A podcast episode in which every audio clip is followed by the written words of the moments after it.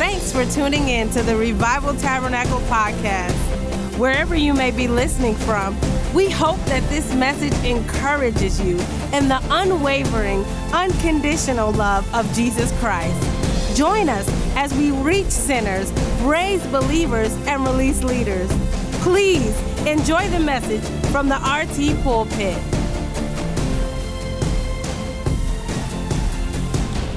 Matthew eighteen.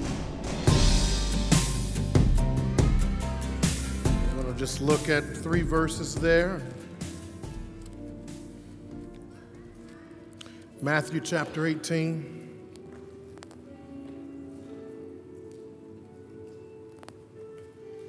eighteen, nineteen, and twenty is where we will spend our time tonight. I'm in there glad to be in God's house tonight. Man, sorry, no choir, no guest preacher. You got me tonight. So let's, uh, let's hear what the Lord says. Well, surely I say to you, whatever you bind on earth will be bound in heaven, and whatever you loose on earth will be loosed in heaven. Again, I say to you that if two of you agree on earth concerning anything that they ask, it will be done for them by my Father in heaven. Verse twenty, for where two or three are gathered together in my name, I am there in the midst of them. Where, for where two or three are gathered together in my name, I am there in the midst of them. Father, we thank you that your Holy Spirit is in this place. And we ask, God, that you would open the eyes of our heart, let us understand on a different level tonight. And as always, God, let your word continue to be a lamp unto our feet and a light unto our path so that none of our steps will slide. We thank you, we honor you, and we give you praise. In Jesus' name, somebody shout amen in this house. Amen. You may be seated. Give on, give on, give God some praise one more time. Come on and give God some praise one more time. God bless you. Amen. Amen. Um, I'm going to just use, just for a, a subject matter tonight, uh, look at somebody and say tag team. Anybody ever, did anybody grow up watching wrestling, or maybe you wrestled in high school or somewhere? Okay, so so we, this all makes sense in just a moment. Um, you know, things I, I we believe here at Revival Tabernacle that life was never meant to be done what? Alone. Life is never meant to be done alone, and that there's if things are so much better done when we can do them together. Amen? Somebody say together. Um, when I think about that word together, I often think about my grandparents. They next year, they will be celebrating seventy years of marriage. seventy years of marriage. I mean, I mean, they they go together like love and marriage, horse and carriage, hot dogs and picnics, hamburgers and hot dogs, baseball games and hot dogs, hamburgers and french fries, reading and writing, food and fellowship, peanut butter and jelly. I mean, that, that that's how they go together. Hammer and nails, salt and pepper, Christmas and caroling, birthdays and cakes, Easter and the resurrection, uh, uh, Thanksgiving and food. And how many know that we just got done eating some good Thanksgiving food? If if you didn't, maybe you should be come over to my house. We'll arrange that next year so you can get hooked up. But, you know, uh, then, there, then there are some people who are, are found in pairs oftentimes that are just very uh, iconic, like Adam and, uh, y'all know, Romeo and Bert and Sesame Street. Nobody knows Bert and Ernie?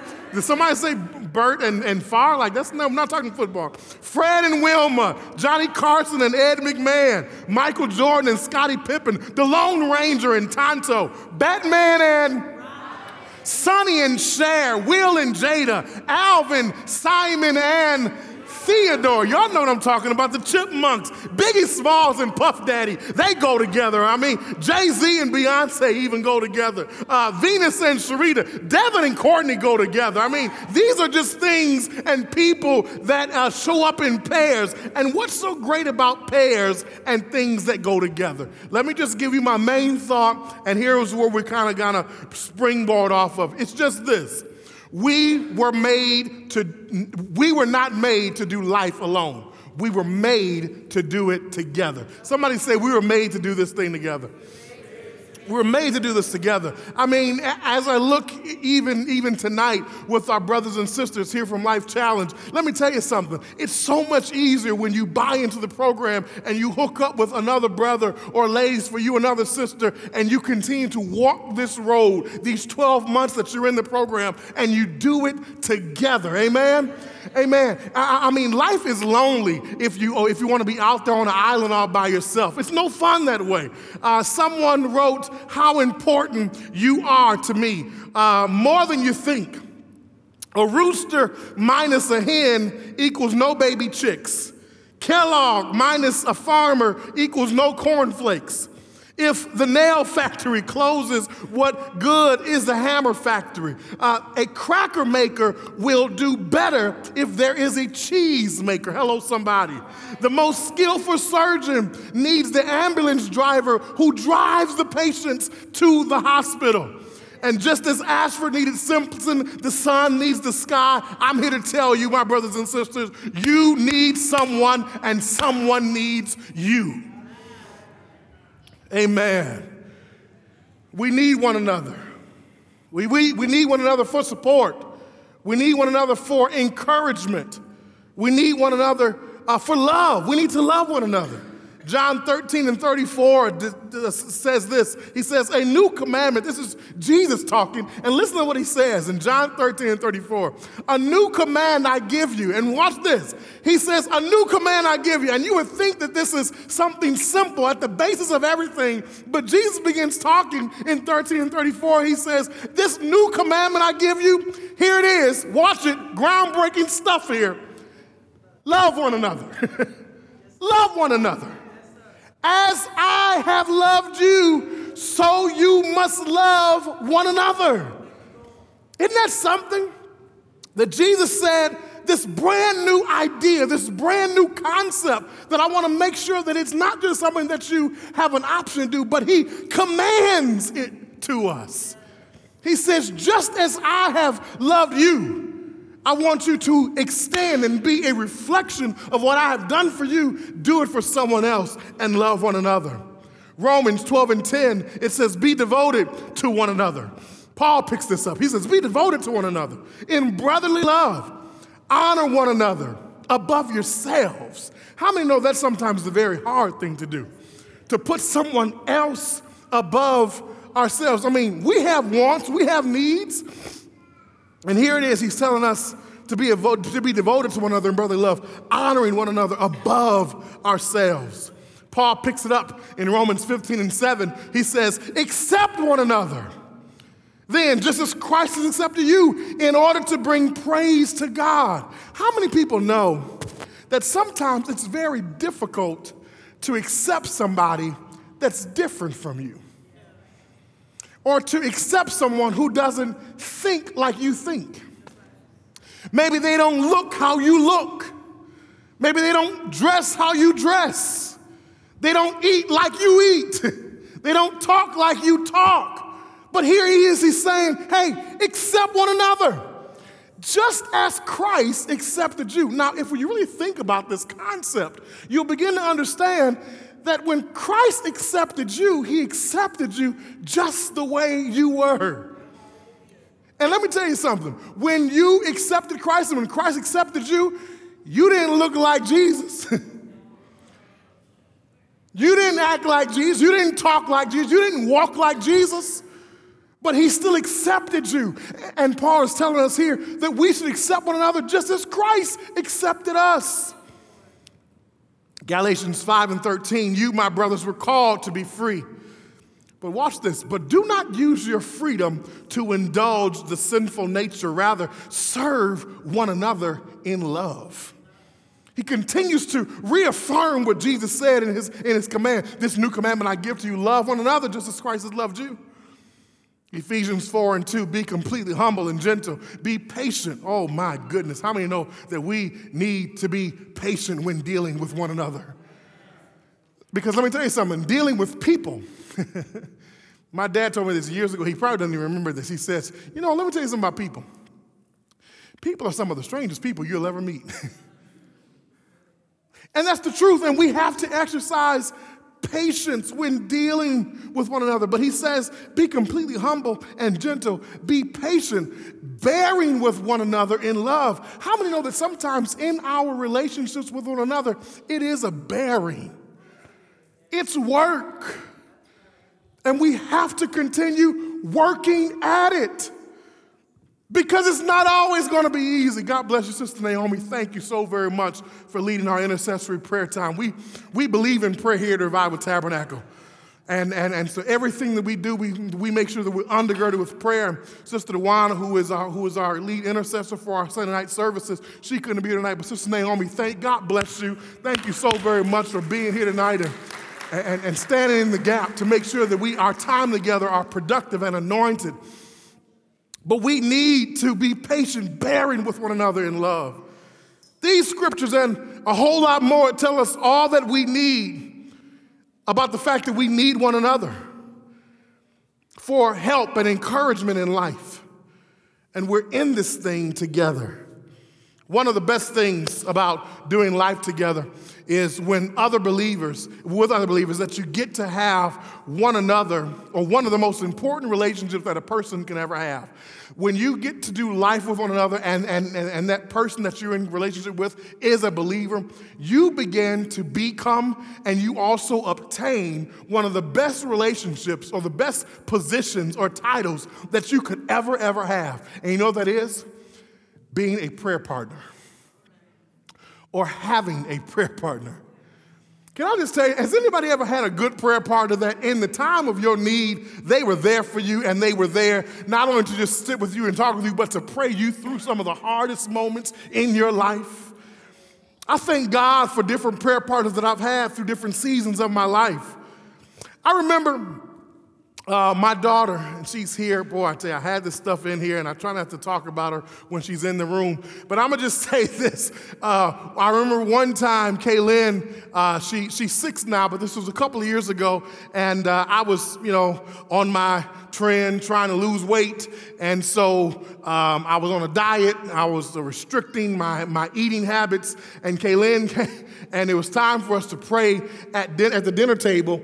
And, uh, you know, when I go on, on a diet, sometimes it affects the whole household because I don't want to be tempted if they're eating Big Macs and uh, and I'm having I'm having green leafs and kale and all this other stuff. And so Kaylynn, she loves to pray. She loves to pray over the food and loves to say the blessing, say the grace and everything. And she says, I'll never forget this. She says, uh, she, she said her regular prayer. And then at the very end, she said, and God, please take the diet away from my daddy. And, and, I, and I laughed. I laughed. laughed on the inside because she was praying a very selfish prayer.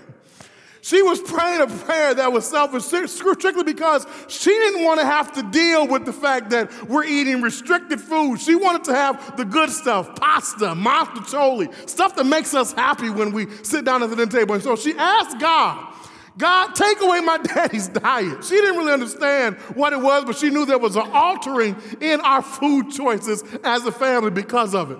Let me just tell you something. When you're a prayer partner with someone, you can't pray selfish prayers because it's not about you.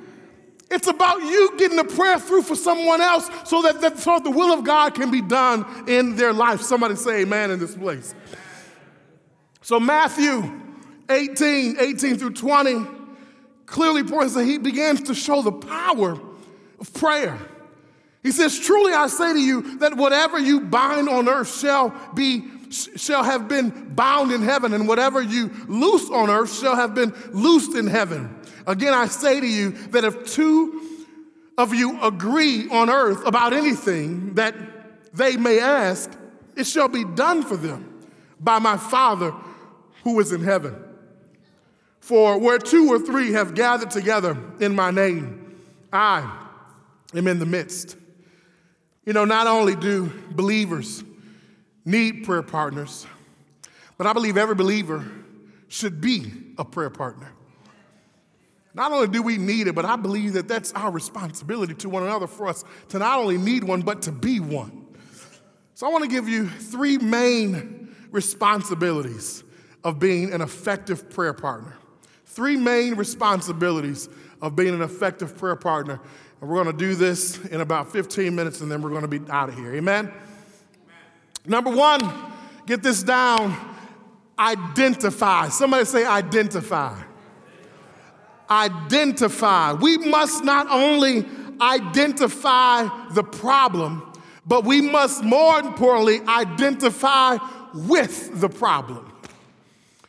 There's a difference between identifying what the problem is and identifying with the problem. It's not enough just to point out someone's issue. As a matter of fact, that's dangerous to do.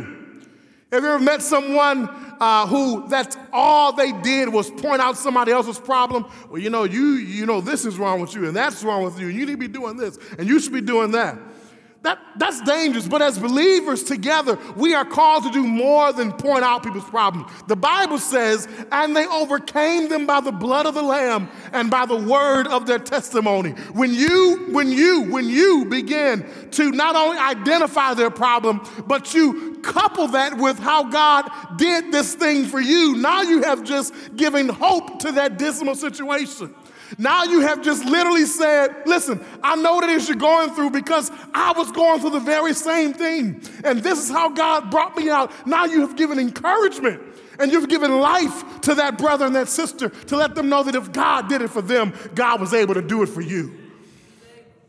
Someone is going, who is going through can see how God did it for you, then they can be encouraged and lifted up. So it's important that we as believers, that we identify. Somebody say identify. See, there, there, there is another step in showing empathy. Not just being sympathetic, but showing empathy with what someone is going through. Identify with that problem. Second thing that you have a responsibility to do as an intercessor, not just identify, but you also have the responsibility as a prayer partner to do, to do just that, and that's intercede. Somebody say intercede.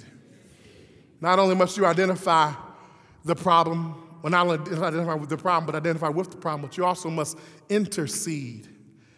After we've identified the problem and identified with the problem, the next thing that we must do is intercede with and for the person in need.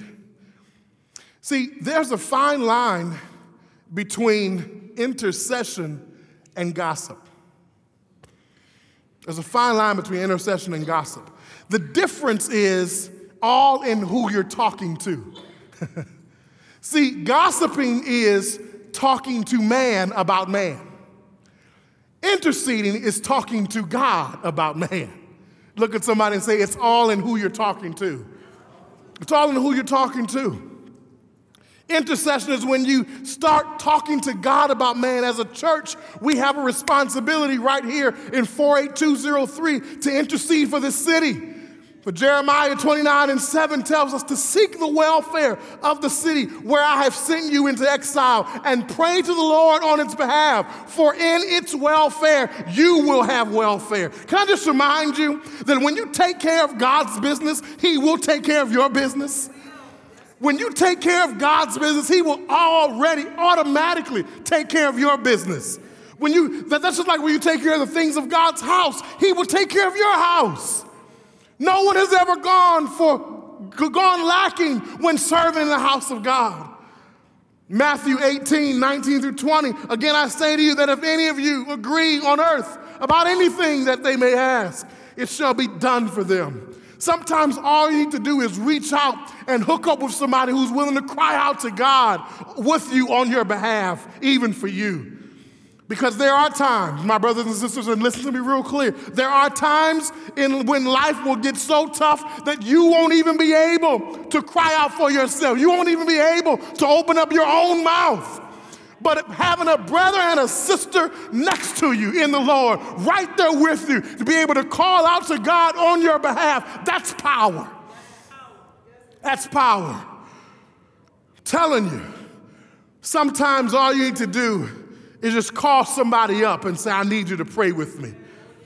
I need you to sit with me. I remember times when um, me, Pastor Eli, and Brother Rodney, who's, who you guys saw just a moment ago, and uh, another brother here at the church, we were working out, you know, trying to get our bodies together. God, we need to get back to those days, Brother Rodney, I'm just saying, all right? The ball's in your court, hold me accountable. But we were working out together, and I'm telling you, when we were working out, and I mean, we were, we, we were being worked out by this professional trainer in the gym, and it was no weights, but I tell you, uh, I saw somebody with this shirt that said, when I sweat, it's my fat crying. And I know what that means. I, I know what that means. My fat was crying out. I mean, it was it was prevailing before the Lord. I mean, it laid out prostrate. I'm telling you, this thing was crazy. I mean, and, and, and so, I mean, they had us do it. Anybody know what bear crawls are? Where in the world did that come from? Who thought of this exercise? I mean, getting down on all floors and going from one end of the gym to the other end of the gym, just walking like a bear and not bending your knees and just standing straight. I mean, I, I get tired thinking about it, but I would be down on doing bear crawls and I, and I would start just hollering out because that's all I knew to do. I would just, oh, oh. And I would hear Chris and Eli, and, and Chris, you know, Chris was real strong and real muscular. He would say, he, he, he would yell out at us. He would like, tell your body to shut up. What? What's wrong with you? Tell your body to shut up. And sometimes that's what you need in your corner.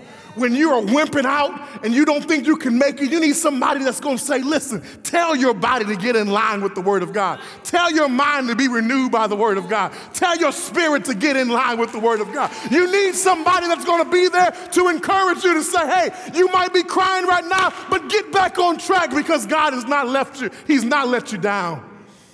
Not only do you need somebody that's willing to identify with you in your problem, not only do you need somebody that's willing to intercede for you on your behalf at times, but let me give you this last point, and I told you we're getting ready to go home. You need somebody that's willing to intervene. See, and this is the part that we don't like too much. Because identifying, that's analytical. That's remembering, that's, um, and I, I see you, I hear you, I'm with you. Interceding, that's the next step. That's crying out to God. God, bless Mark. God, he's in need of a miracle, God. I mean, and the effectual, fervent prayer of the righteous, they do avail. But when you have to intervene, that takes all of you. That takes you coming down and getting in the trenches and getting involved with what it is that is going on in their life. That takes you getting a little dirty because sometimes when people are in mess, that's just what it is. They are in mess and they need the help of a brother and a sister. It's the part that we don't like because it's going to require you to get a little messy. This right here will make you have to, sometimes, ladies, you got to, you know, pull your hair back in a ponytail when it's time for you to intervene. Sometimes, fellas, it's time for you to take off the three-piece suit, put on some jogging pants, a T-shirt, and some Timbs, and get ready to get down and dirty into the business of it because it's going to require some blood, sweat, and tears. We must be willing to literally, watch this, to intervene is literally to throw yourself in the direction of your prayers. Throw yourself. Not just money, not just your finances, but sometimes it requires you. Y'all not gonna like me tonight.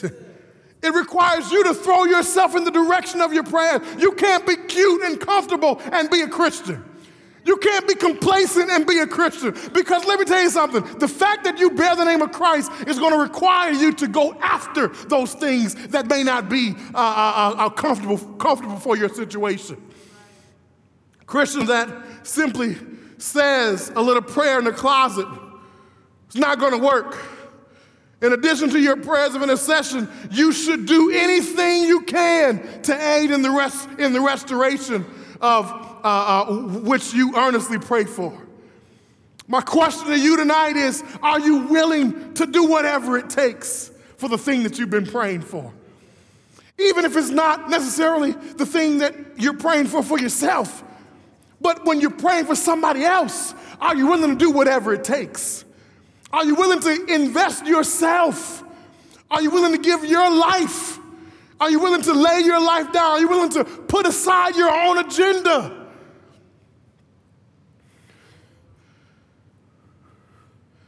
There's a brother here, Eric. I remember him giving his testimony about how he was spent so many years on drugs. And how Pastor Kevin, former pastor here at the time, he he had gotten a call from Eric's wife at three o'clock in the morning. And he said, Eric is, hasn't been home and he's probably down at the crack house. And I got permission to tell his testimony. And he began to say how Pastor Kevin went down to where the crack house was. He had been working with them and praying with them, and he, he saw the, the effects of how it was tearing the family apart, but he went down. He wasn't, he didn't just stop at the point of praying with him or praying for him. He intervened. He got involved. He, he got down. He went, got in his car and went down there to the crack house.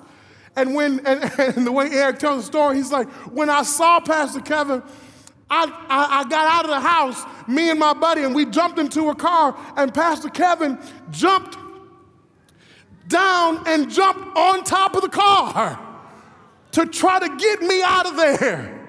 We start, he says, we started driving to get him off, turning corners, thinking that he was going to uh, uh, uh, make him fall off the hood of the car, but he hung on, he hung on. We made a left turn thinking it was going to make him fall off, but he held on. We made another right turn thinking it was going to make him fall off, but he held, he held on.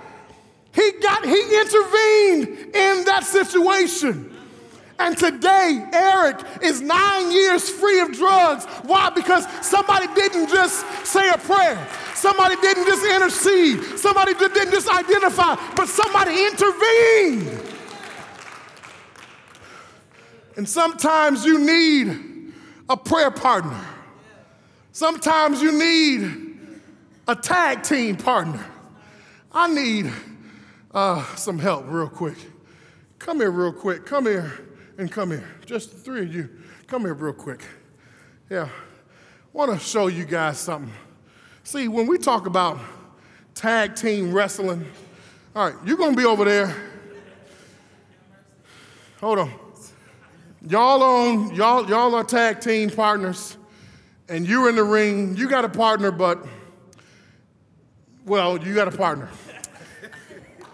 He's in the ring right now with you, and you're beating him up. Go ahead. I mean, fake. Don't, don't hit him for real now. Just, you know, and act like you're hurt. I mean, like, and really be hurt. Really be hurt. Go ahead. Just, just tear him up.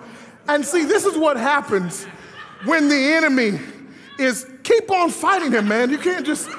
This is what happens when the enemy has got you and he is, and now, now, now, now here's what I want you to do. I want you guys to turn, yeah, and keep on beating him up. And I mean the enemy, and don't let him get to his corner. You got to keep him away from his partner, all right? The enemy is beating you up and you don't know what to do. You, I mean, he has got the best of you. Y'all taking a little too far. He's got the best of you. And all you, all you're trying to do is get to your partner, because you know that if you can get to your partner and tag your partner in, he can come in and help you. So here, now you gotta let up and let him get from an illustration. He tagged, you gotta, you gotta tag him in. And now he comes in fresh and ready to defeat the enemy. And he gets the enemy. takes the enemy out, and he's no longer a threat. Let me tell you something. Thank you. Give these guys a hand. Let me tell you something. This is what happens. This is what happens when you have linked yourself up with a powerful prayer partner. Sometimes the devil is on your track. Sometimes he has got you beat down. The cares of this life have weighed you down. But let me tell you something. If you could just get to a phone, if you could just get to your prayer partner and tag that prayer partner in, that person is able to come in with power, with might, and calling on the name of the Lord, and he will come through for you. So that's what we're going to do tonight. That's how we're going to end tonight. I want everybody to stand. Our community at Revival Tabernacle aims to reach our city and beyond with the life-changing message of Jesus. Thank you for your support. If you want to further connect with us, you can find us online at w w w dot revival tab dot org.